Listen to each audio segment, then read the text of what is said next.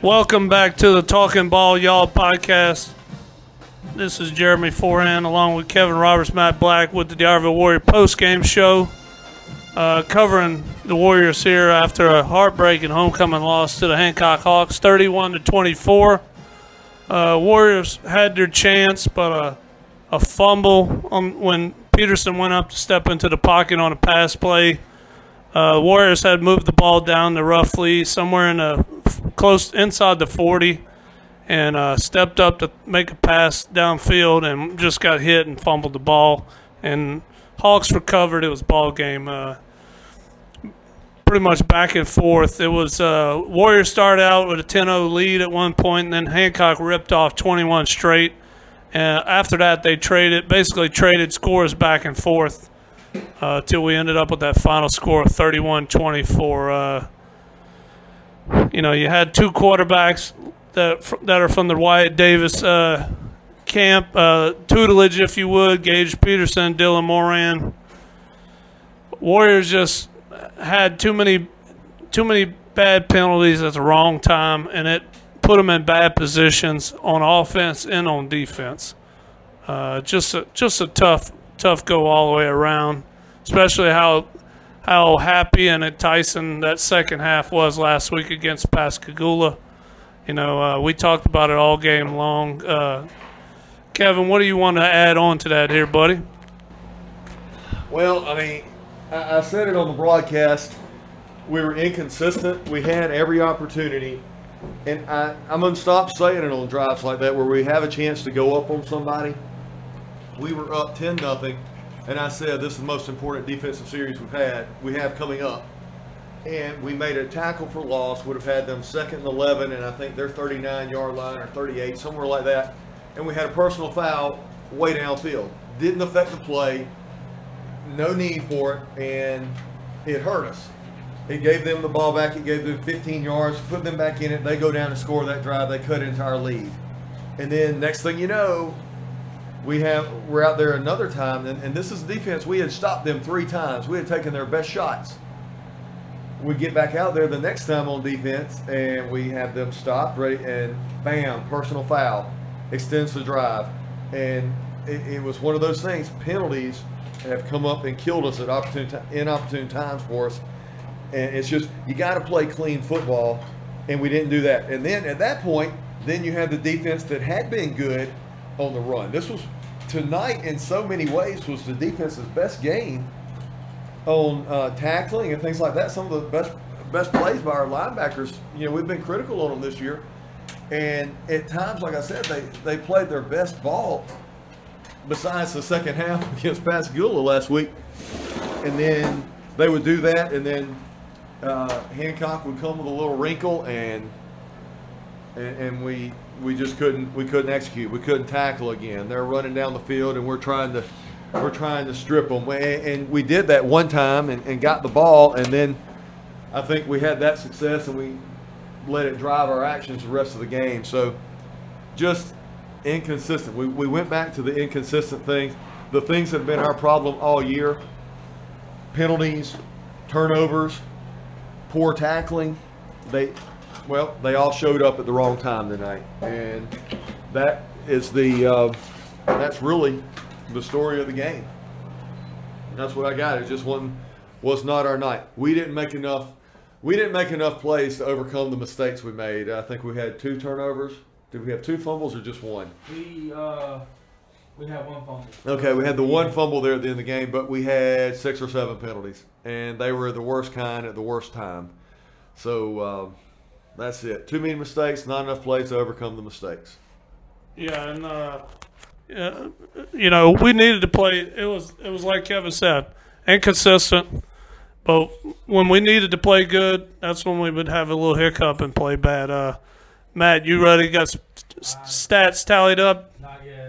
All right, so uh, we'll get back to you on the stats. I'm gonna try to get some interviews with Coach Ladner and a couple of the players, and uh, stay tuned. We'll get back to you here shortly. If you're looking for that special bottle of wine for that romantic dinner, all the ingredients to make cocktails for the best party ever, or just want something cold to drink during tailgating and football season, stop by Dane's Liquor and Wines. They have many selections of fine wines and spirits, they're located at 10394 D'Iberville Boulevard, Suite A, or give them a call at 228 207 0528. Hey, did you know that Mississippi Coast Auto Brokers is the fastest growing dealership on the coast? They have been serving the Gulf Coast for almost a decade with quality pre owned vehicles. Their customer service starts when you drive into the lot and continues long after the sale is final. They have financing options that are guaranteed to get you into a vehicle that fits your needs and a price that fits your budget. They have two locations to serve you at 10276 Rodriguez Street in D'Iberville, and that phone number is 228 641 4798. Also, 11477 Highway 49 in Gulfport, and that phone number is 228 875 5556. Just remember good credit, bad credit, or funky credit, you're always approved at Mississippi Coast Auto Brokers.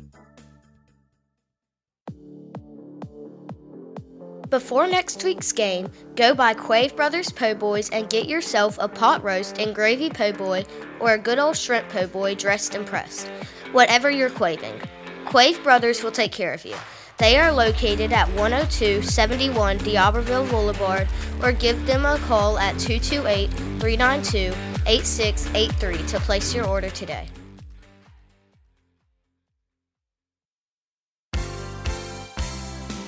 Sweatman Security Service has been serving Mississippi and Lower Alabama for more than 45 years. Sweatman Security's mission is to enhance the success of all their clients by providing superior security with the highest degree of integrity and responsiveness. Sweatman Security strives to be the best in every aspect of their business by fostering a culture of trust, teamwork, responsibility, and high expectations. For all your security needs, call Sweatman Security Service at 228 374 4528 or stop by their location at 180 Delaney Street, Biloxi.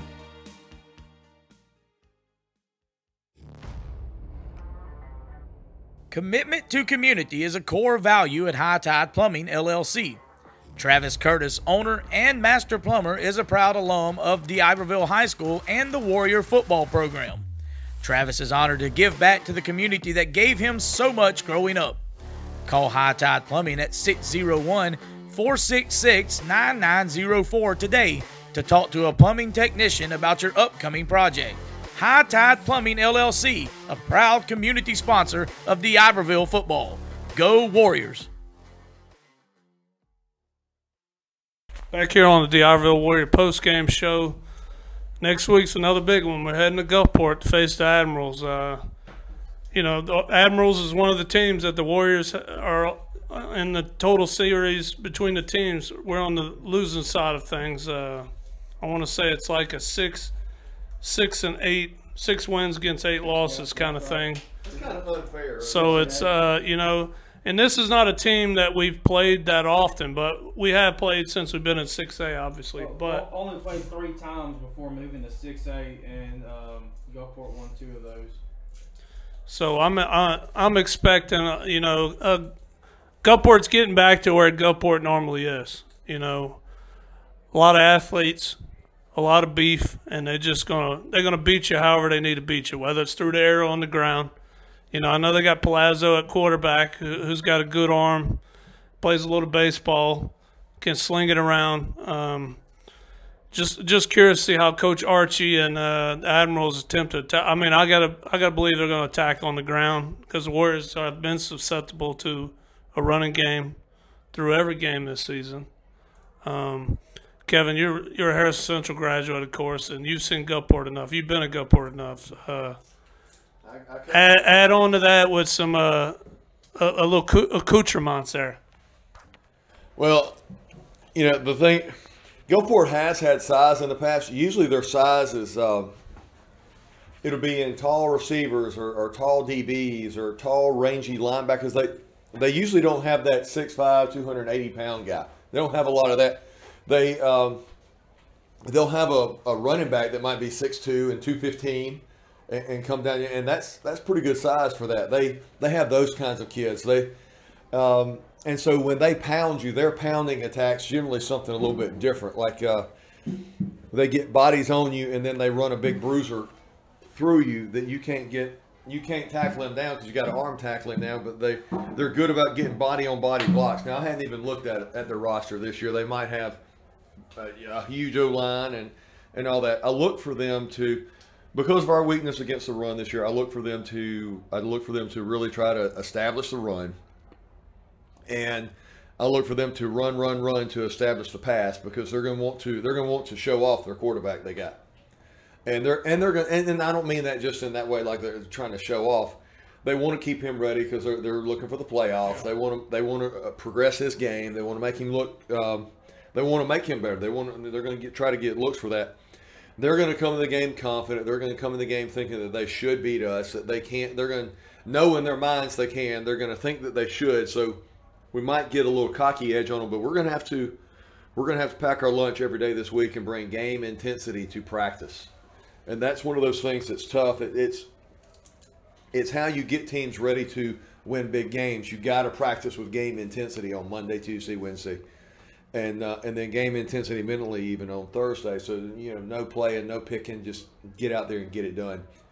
Uh, Gulfport's one of those teams in Milner Stadium. They just they come confident because things just tend to bounce their way. I remember There's ghosts at Milner's. I guess. Dennis Dennis Walton coached. Uh, he coached at Harrison Central. He coached at Biloxi, and he coached at Gulfport for a long time. And anytime we were practicing for a uh, Gulfport team, he would always tell the kids. He said, "Guys, at some point, Gulfport's going to make that play. It looks like they're crapping in a swinging bucket." And that's really the best way to explain it. Some kind of bullcrap ball bouncing way is going to, and it's going to happen, and they're going to go for 30 on it when they shouldn't. It should be a 15 yard loss, and they're going to get 35. And, and you're going to wonder how, you and it's going to drive you crazy as a run over dog.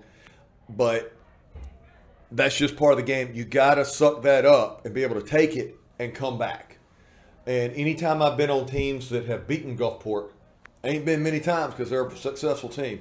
But when I've been on the field or coaching teams that have beaten Gulfport, we've been able to overcome that. It's uh, you, there you go, Jeremy. For a wrestling terminology, you're wrestling Hulk Hogan. You got to be able to survive the look. When he starts shaking and all that junk, they're hitting him, and he you know he can take yeah he points at you and you know the big boots coming. You got to roll out of the ring, or you got to you got to roll out of the way when he comes with the with the leg drop. Well, that's the same thing with Gulfport. When they do that crazy play and it's going down, and not for some reason now they turn it around and make a great play for them, you got to be able to suck it up, forget that play, and make the next play. And that's how you beat Gulfport. And it's tough. It's tough as heck to do. It's tough as pulling chicken's teeth, and uh, that's just that, that's just the way it is. Warriors going to have to. We're going to be hard pressed this week. It's going to be the toughest game. We, we've played Picayune. We've played Ocean Springs. I put Gulfport right behind those two teams. And, and and Picayune is one of them that they played. I think Picayune beat them. I think twenty-one to seven. Uh, maybe in week week two or week. I think it was in week two of the season.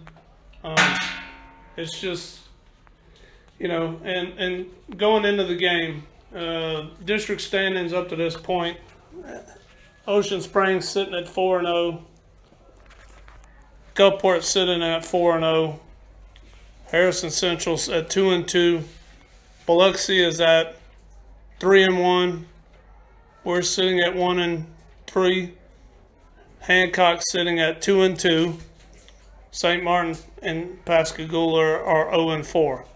So it's a very huge game if the Warriors are able to pull this one out. You know, it's that magic fo- number four that you got to four wins to getting into the playoffs. Well, I think the way this year's folding out with some of these teams beating on each other, it's, it, you can get in with three wins possibly. So It might be that year. you know, uh, on behalf of uh, Mateo Onyx, who's who's here in spirit, he's here with us, uh, and Kev- and Kevin Roberts. Uh, thank you guys, and we'll see you next Friday night from Milner State. It's a great place to watch a game. Come see us.